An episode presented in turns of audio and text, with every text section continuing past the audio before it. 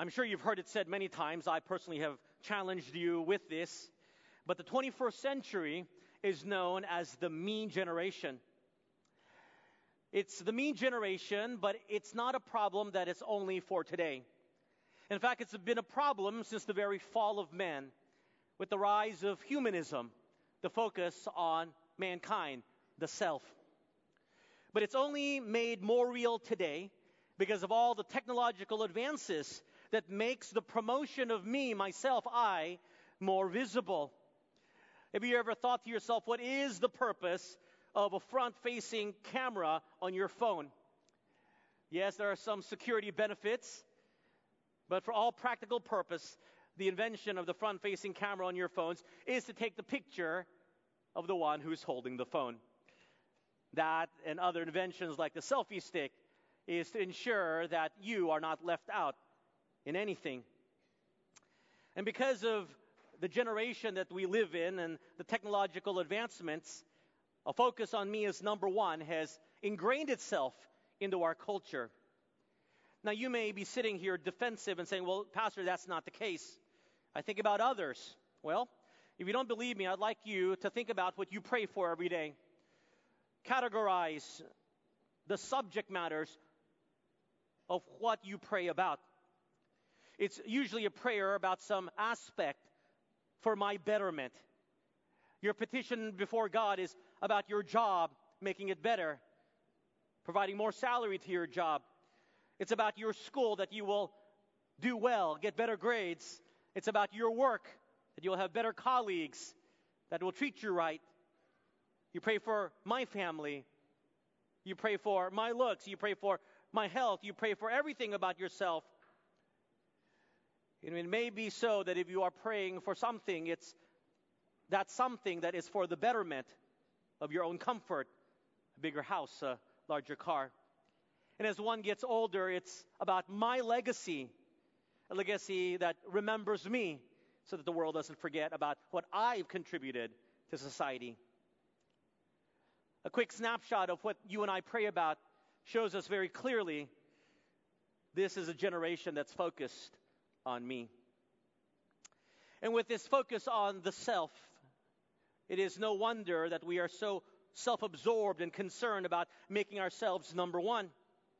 And while you and I can try to justify in my, our minds, well, yeah, we know Jesus is really number one in our lives, and we proclaim it with our mouth that Jesus is number one in our life. In reality, how we live our life in action and even in speech confirms to the world that it's about me and that the world revolves around me. The scripture reminds us otherwise, we are not first. In fact, when we place ourselves in the pecking order of things, we come out dead last, according to the scriptures.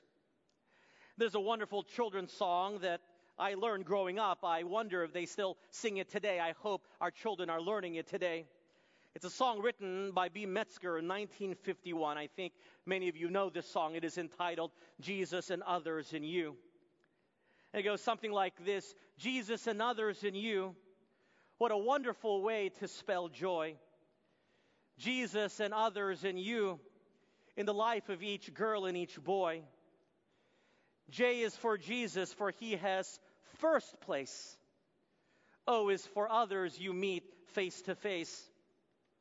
Y is for you, and whatever you do, put yourself third and spell joy. How many of you know that song? A lot of you, I know.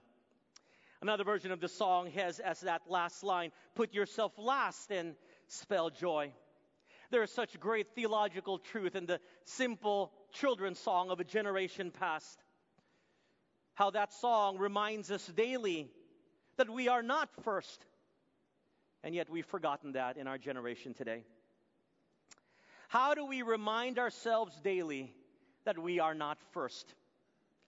We must enact spiritual disciplines in our life. We must live out spiritual disciplines in our life that the Bible teaches us about. And so we begin a new sermon series this morning entitled Not First Practicing Spiritual Disciplines to remind us daily of our place in this world. And the first discipline we want to look at this morning is the spiritual discipline of submission. If you have your Bibles this morning, I'd like you to turn with me to the Gospel of Matthew, The book of Matthew, chapter 26. We're going to be taking a look at verses 36 to 46. Matthew, chapter 26. We begin in verses 36 and go all the way to verse 46.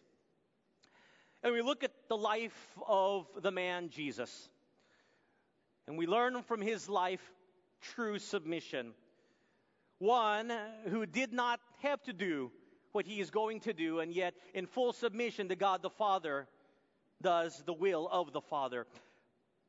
From these verses about the life of Jesus, we want to draw out five keys, five principles for how we can practice the spiritual discipline of submission. Look at me firstly in your Bibles at verses 36 to 38 as I read from Matthew chapter 26, beginning in verse 36. Then Jesus came with them to a place called Gethsemane and said to the disciples, Sit here while I go over and pray over there. And he took with him Peter and the two sons of Zebedee, and he began to be sorrowful and deeply distressed. Then he said to them, My soul is exceedingly sorrowful, even to death. Stay here and watch with me. As you can ascertain from these verses, this incident in the life of Jesus takes place as he is about to die on the cross for the sins of mankind. He has known that he will have to die for man as he has submitted to the will of the Father since eternity past. And that's why he has known as a child growing up here on earth that he will have to do the Father's will. In fact, before his incarnation as a babe of Bethlehem in heaven, he proclaims in Hebrews chapter 10, verses 5 to 10, that he has come to do the Father's will. And he declares to all who will listen to him, John 6 38, For I have come down from heaven not to do my own will, but the will of him who sent me. And so, after leaving the upper room, having instituted the Lord's Supper, Jesus, with his now 11 disciples, come to Gethsemane with the intent of praying. And here in what we call the Garden of Gethsemane, he takes three disciples, his inner circle, Peter, John, and James, further into the garden where they will provide, hopefully, moral and spiritual support in prayer. You see, Jesus had known for years this, this night would be coming and being divine. He knew that tonight would be the night he would be arrested, and he needed prayer support. Now, to better understand why Jesus is anguished, why he is distressed and exceedingly sorrowful while he is praying in the garden, we need to remember something in theology we call his hypostatic nature. And this is a theological term that simply means that Jesus is 100% divine and at the same time he's 100% human. And it is in this unique hypostatic union that we simply cannot comprehend fully in our human mind, but it helps us understand what Jesus is undergoing. Because while he is 100% God, he is also fully human. And it is in his humanity that Jesus shudders at the thought of death. And it wasn't that Jesus was scared to die for us, it wasn't that he was being forced to die for us, and therefore he didn't want to go through it. But like you and I, he was deeply disturbed knowing that he would have to die. And that's why he came to the garden to pray, to prepare himself to die by talking to God the Father. Again, the Bible recounts that Jesus was in deep distress, exceedingly sorrowful. The gospel writer recounts Jesus saying, He was troubled. He was literally breaking inside. The fight between wanting to live, as we all do as humans, and the need to submit to the Father's will. And Jesus knew what was at stake the saving of mankind from their sins, yet it required his death, the death of the Son of God, God himself, the God man. He knew that he would have to suffer a physical death so painful that only the worst of criminals were to undergo it according to Roman law. He would undergo a spiritual death that he has never experienced since eternity past when God the Father would forsake God the Son as he takes on the sins of the world, past, present, and future. As Walvoord writes in his commentary, no man in sinful and mortal flesh can understand the conflict in the holy soul of Jesus, who had never experienced the slightest shadow of sin and had never known any barrier between himself and the Father. We, we can't fully grasp what Jesus is experiencing. He who has never known sin will become sin for us. And for the first time in all of eternity, somehow he will be separated from the Father. You and I would be troubled and anguished of soul if we were also placed in the same position. The closest, perhaps, feeling you can get is let's say you know you have to die to save a family member, your own child. And yet, I know that many of you would die for the sake of your children, but when you think about it, you know it's the right thing to do. You want to do it because you love your child, but then you begin to think about you dying, and that should give any person pause. And it is in that moment that we all will need support in prayer.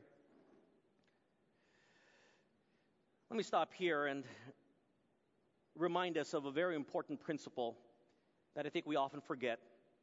And that's number one of your taking notes. Key one in understanding the spiritual discipline or living out the spiritual discipline of submission. It is to admit that submission is a very real struggle. To submit is a very real struggle. It is very difficult to give up our own rights. It is very difficult to give up what we love, which is ourselves. It is very difficult to give up control of our lives.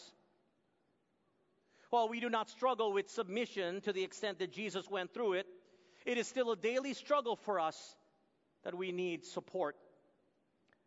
Because submission intrinsically reminds us that we are not first. The very action of submission says, I give way to someone else and his will and his purpose. And that's hard to do. Why is it important to admit that submission is a struggle? Because unless you and I admit that we struggle with it, then we will never ask for help.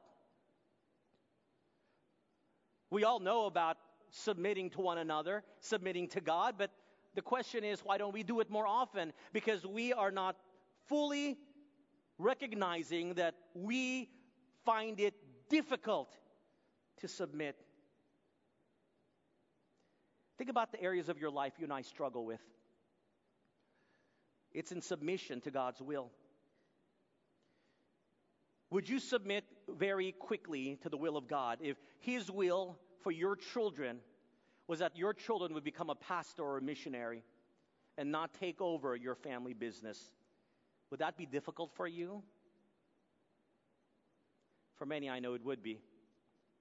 Is it difficult for many of us to submit to God's will and live in obedience to the biblical principles of God's word, knowing that we will get often the short end of the stick if we follow biblical principles. We struggle with it. That's why many do not submit to the teachings of the scriptures. Isn't it hard to submit to God's will, to love and forgive a person who has wronged you? We call them our enemies, for sure.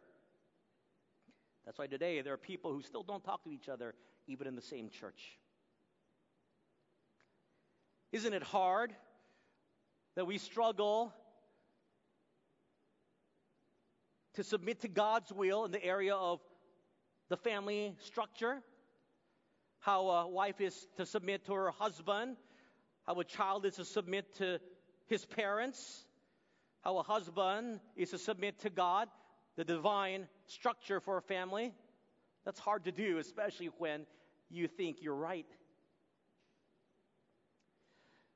It's very hard to submit because it demands that we give up our rights, our pleasure, our desires, our plans, the very control of our lives we so crave. But it is in submission that we begin to realize we are not number one. But the struggle is very real, and we begin with that. You know, the gospel writers didn't need to tell us about Jesus struggling. Do you ever think about that? The gospel writers could have under the inspiration of the Holy Spirit, not written about this and simply said, and Jesus went joyfully to the cross. Why do we have this incident recorded about Jesus being sorrowful and anguish over submitting to God's will? Because in his humanity, it reflects what we all go through the struggle to submit. It's to help us identify that it is difficult. Look at verse 39. He went a little further and fell on his face and prayed, saying, Oh, my father, if it is possible, let this cup pass from me. Nevertheless, not as I will, but as you will. Jesus, in his anguished prayer, asks God if there is any other way by which mankind can be saved, let's do it. But Jesus knew there was no other way. And that's why he said, But not as I will, but as you will. From this short verse, this phrase, we see another principle, number two. And if you want to practice the spiritual discipline of submission to remind us that we are not number one, the number two, you need to acknowledge that it's not about me. It's not about you. You see, submission is the overwhelming acknowledgement that it's not about me. It's not about my will. It's about God's will. You see, it's a circular thing. Submission teaches us that it's not about me. But only when I come to that point when I realize it's not about me will I be able to submit but that's so difficult because we make everything in this world about me, my rights, my luxury, my comfort. How does a wife submit to her husband knowing that her husband is quote unquote no good? How? The only way a wife can submit to her husband is to acknowledge that it's not about the husband and it's not about me. It's about the will of God who has defined how a family structure should be. In the same way, how does an employee submit to their terrible, unreasonable boss? How? It's very hard. It's not about the boss. It's realizing it's also not about you. It's realizing that it's about God's desire for you to be a Christ like example in faithfulness in the company He has called you to be. How does a teenager submit in obedience to their parents when they think that their parents are unfair, backwards, unreasonable, out of touch with life? And they may be right. The only reason a child or a teenager can submit in obedience to their parents is recognizing it's not about the parents. They're not perfect. I'm not perfect. None of us parents are perfect. And it's not about them. It's about submitting to God's command to obey and honor one's parents. You see, when we make it about ourselves, we'll never understand submission because it's not about us. And more and more, it's more difficult to teach the old and the young in this generation to submit to authority because everyone thinks it's about them and our rights and our convenience. Let me give you an example. When was the last time you fought over in your family over watching something on television?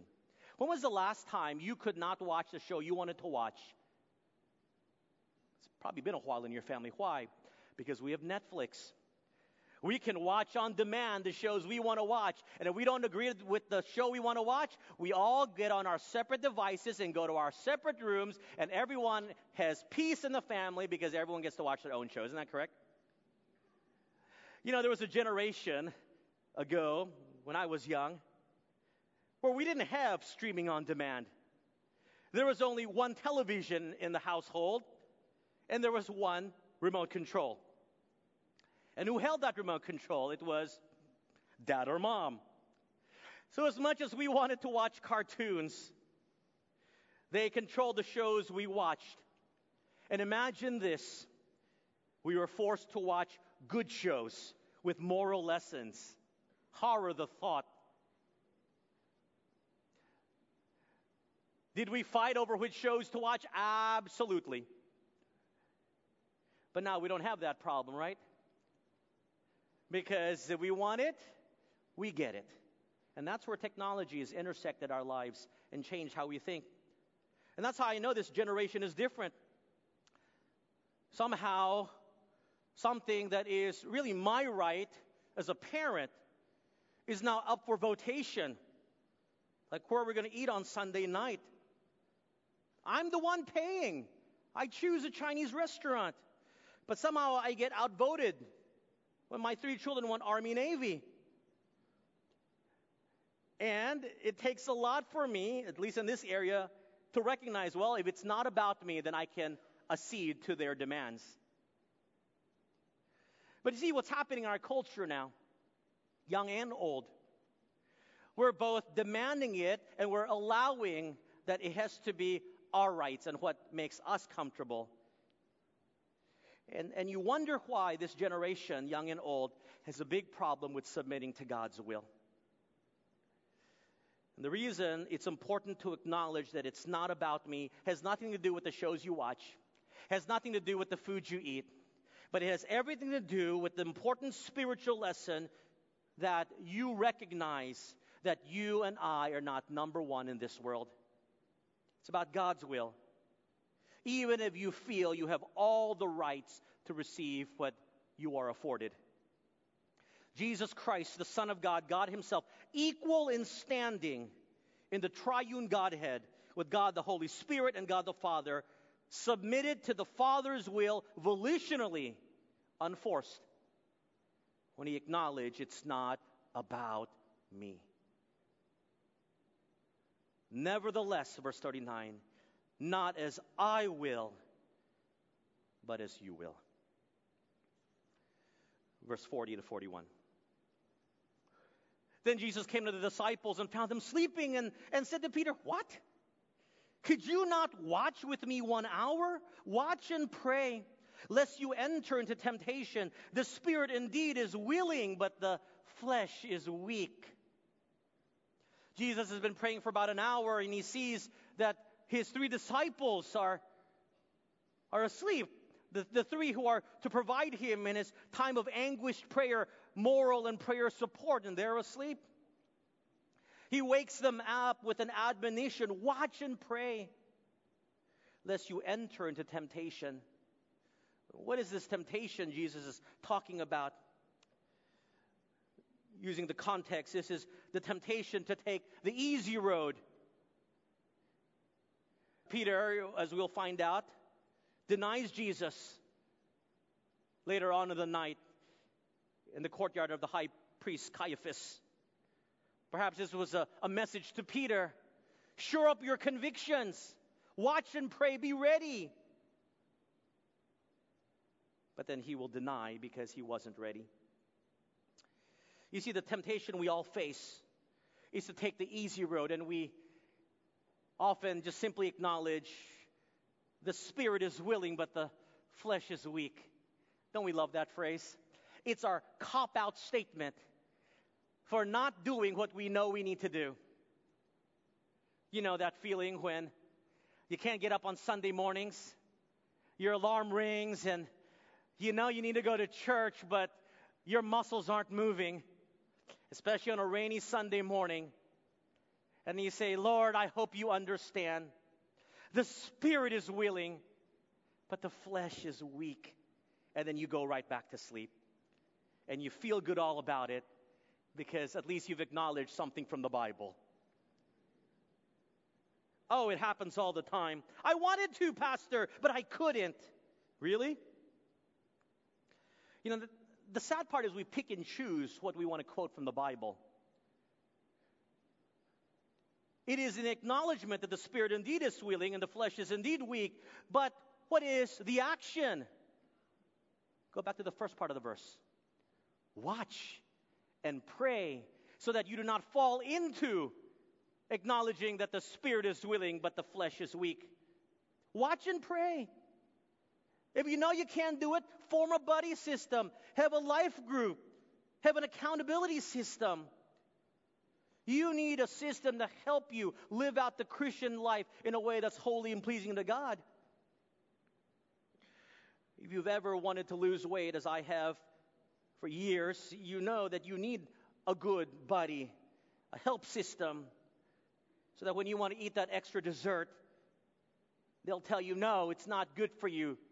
Don't do it.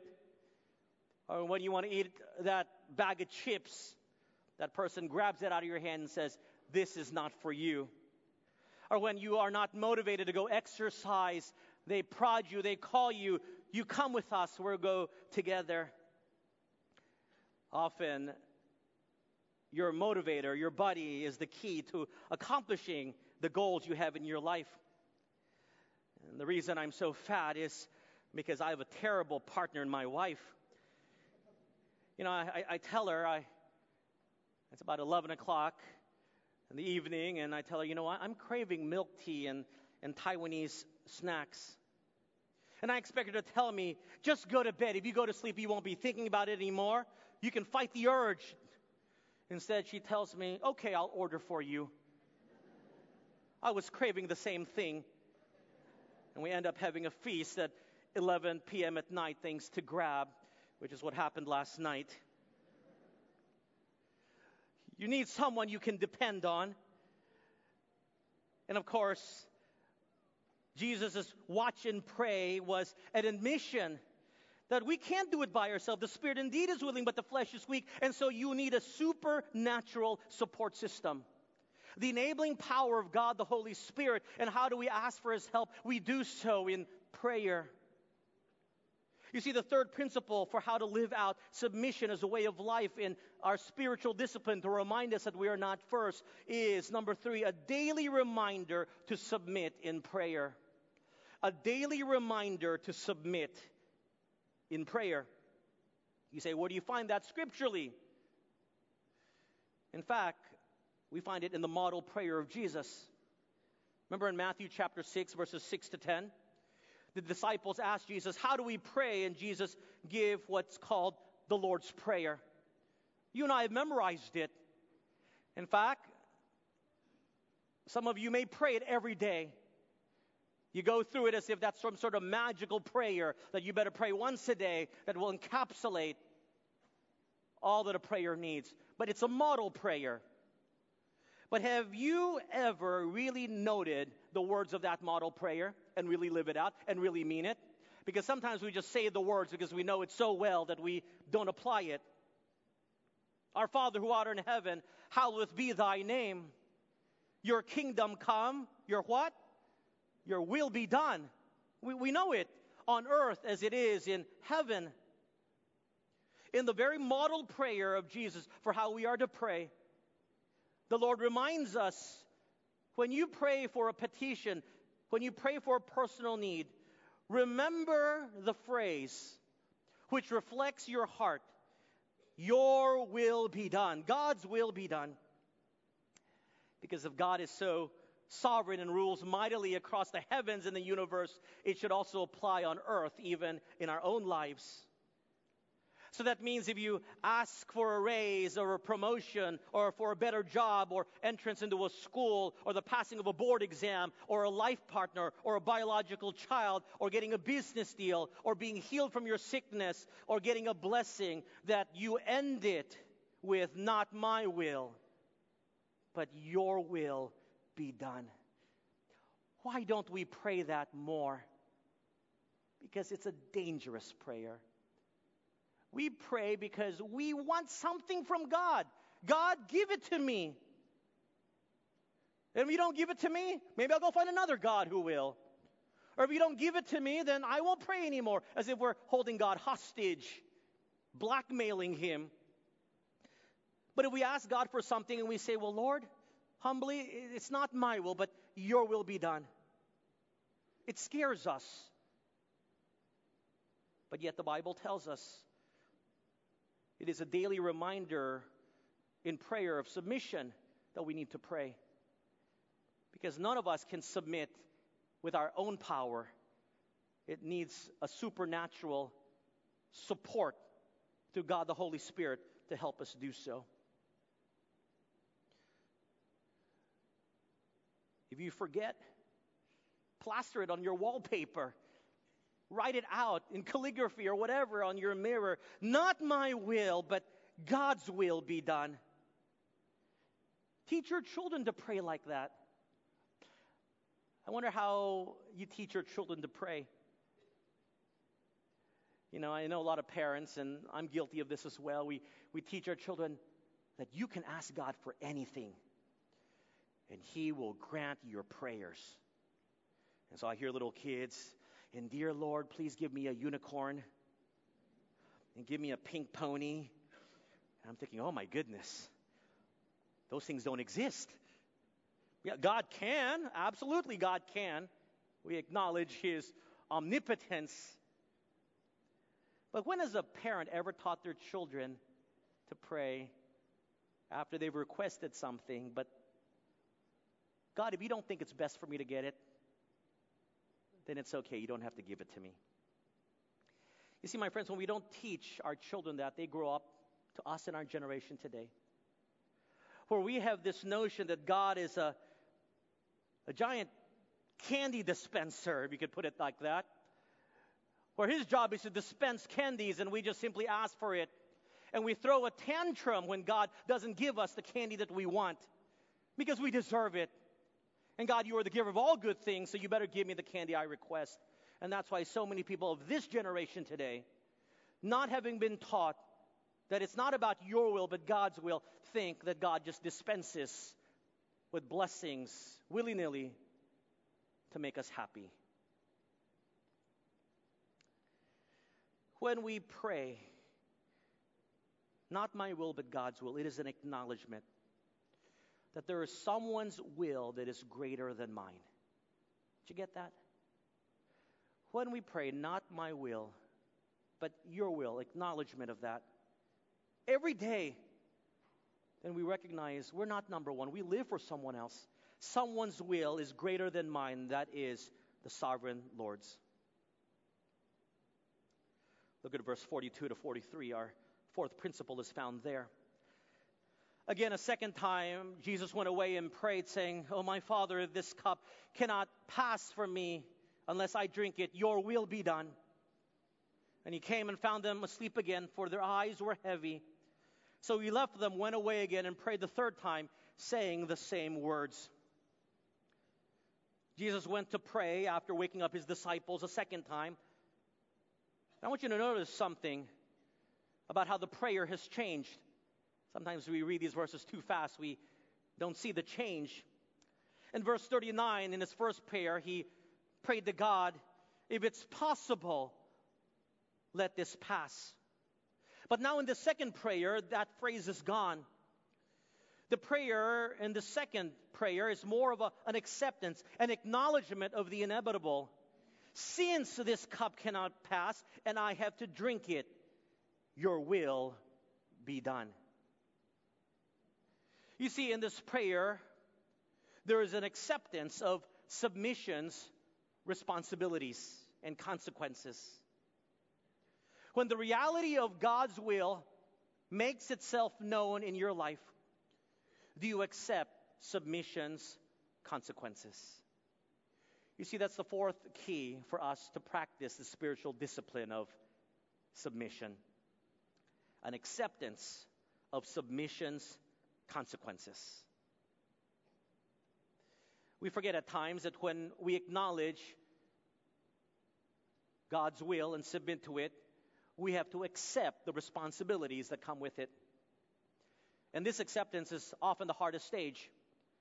You can admit the struggle of submission. We all can do that. You can acknowledge that it's, it's not about me. You can even pray daily, not my will, Lord, but your will be done.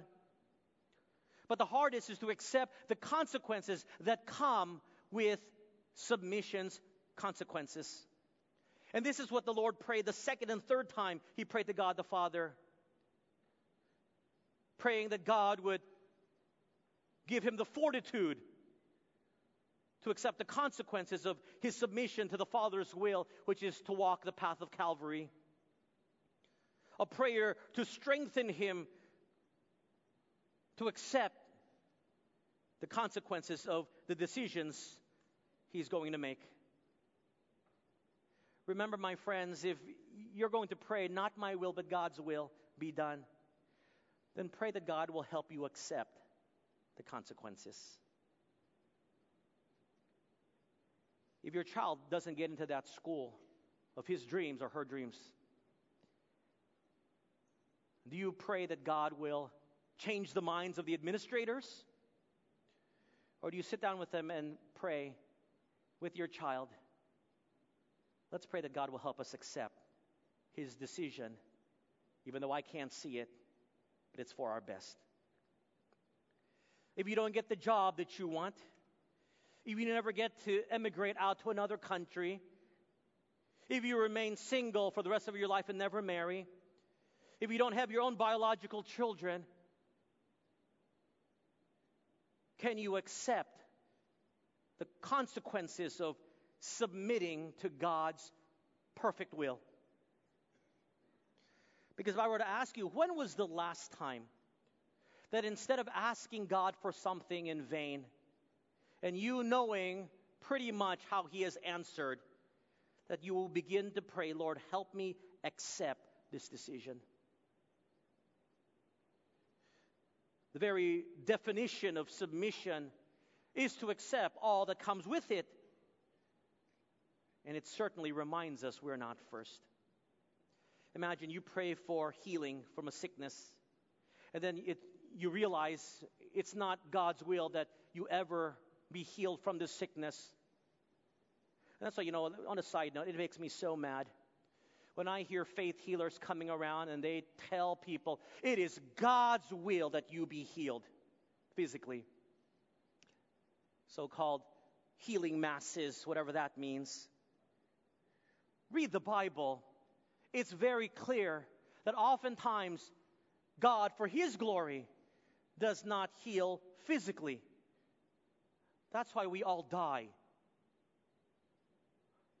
But that's a hard acceptance that we pray for God's healing. And yes, I acknowledge He can do miracles. I've seen it. Medical miracles in the life of my mom and others. But would we have the audacity and the courage to pray, Lord, I, I accept your will. It's not what I wanted, but I accept it. Help me to accept submission's consequences. And it is this acceptance that's often the hardest part the acceptance of the aging process, the acceptance of having an incurable disease, the acceptance of failure, the acceptance of loss. And yet we recognize in our acceptance of it, it's for God's will, for His glory. We're always praying that God would answer our prayers. We beg and we plead, but we pray to accept His will. It's a hard one. It's not to discourage you. You who are praying for God to do something great. But it's also wonderful to know that when we accept what God has in store for us, it's His perfect plan, which means it is His best plan for us. But we will never learn the lesson of submission until we accept the full consequences of submitting to His will. It goes hand in glove. God the Son, God Himself, had the choice not to die for the sins of mankind. He was equal with God the Father. But he knew that it is only by his death that mankind would be saved. And so he had to accept submission's consequences physical death, spiritual death. Caused him great anguish. But in prayer number two and three in Gethsemane, he said, your will be done. It is a prayer of confidence, of acknowledgement, of acceptance. And that's why he does what he does in verses 45 to 46. Look with me. Then he came to his disciples and said to them, Are you still sleeping and resting? Behold, the hour is at hand, and the Son of Man is being betrayed into the hands of sinners. Rise, let us be going. See, my betrayer is at hand. Simply put, Jesus says, Wake up. I hear them coming. They're coming. Now, if you don't know the rest of the story, naturally you, you would think Jesus would say, Quickly, wake up. They're coming. Let's run right? That's, that's what all normal people do. When people are coming to arrest you, to kill you, you hear their footsteps. Wake up, let's escape.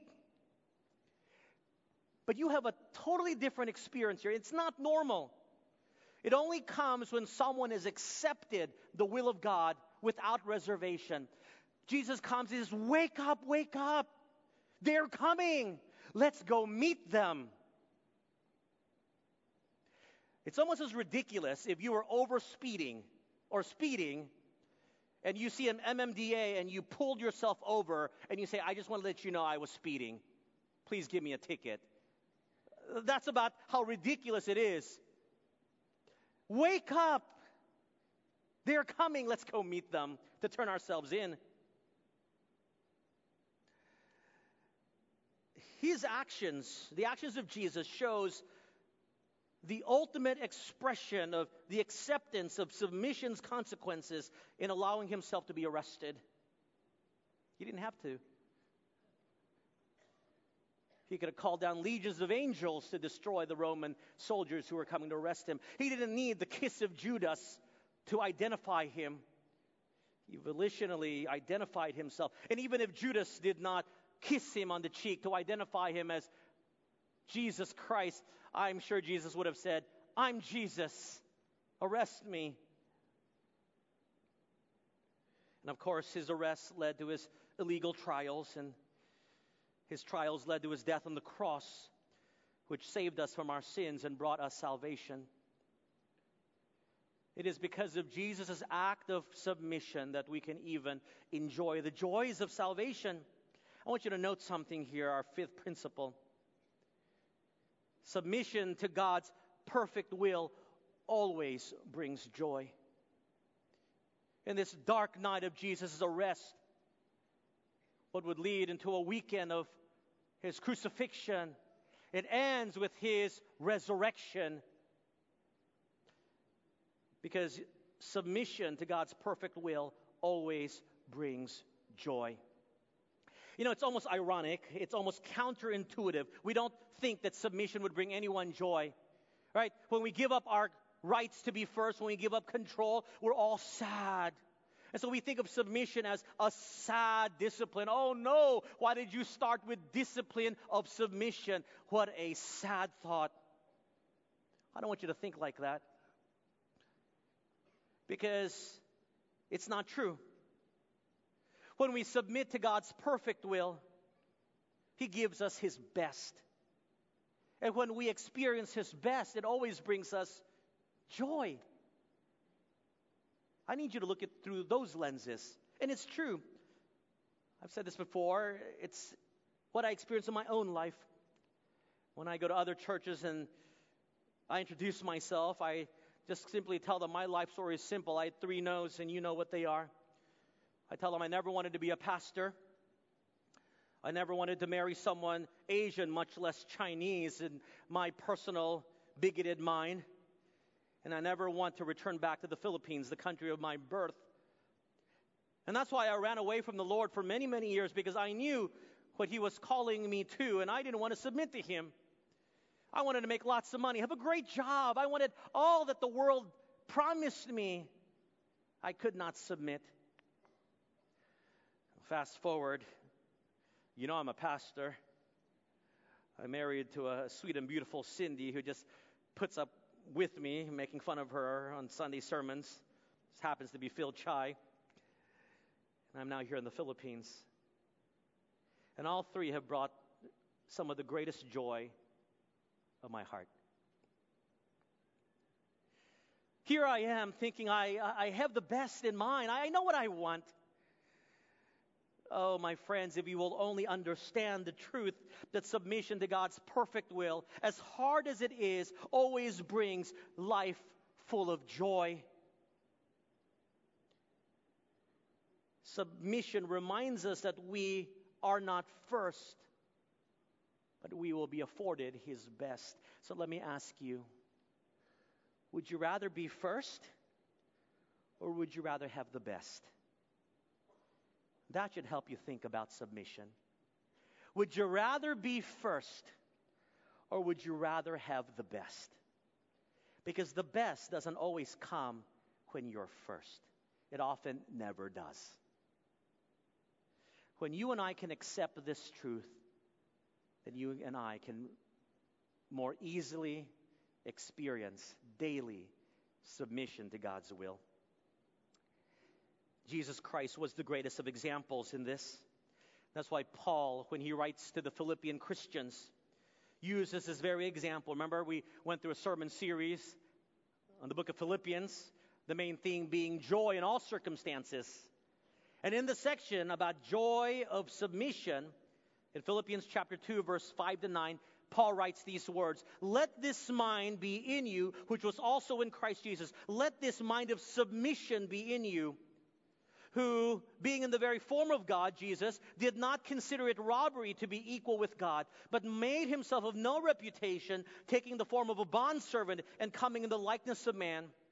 And being found in appearance as a man, he humbled himself and became obedient. That means submitting himself to the point of death, even the death of the cross. Therefore, God also has highly exalted him and given him the name which is above every name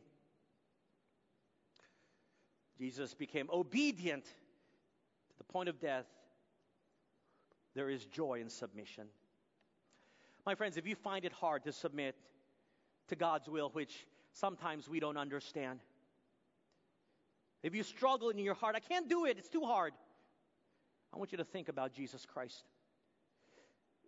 If the Son of God, co equal with God in all things in the triune Godhead, can give up his rights in obedience and in submission to death for us, don't you dare tell me you can't submit to His will.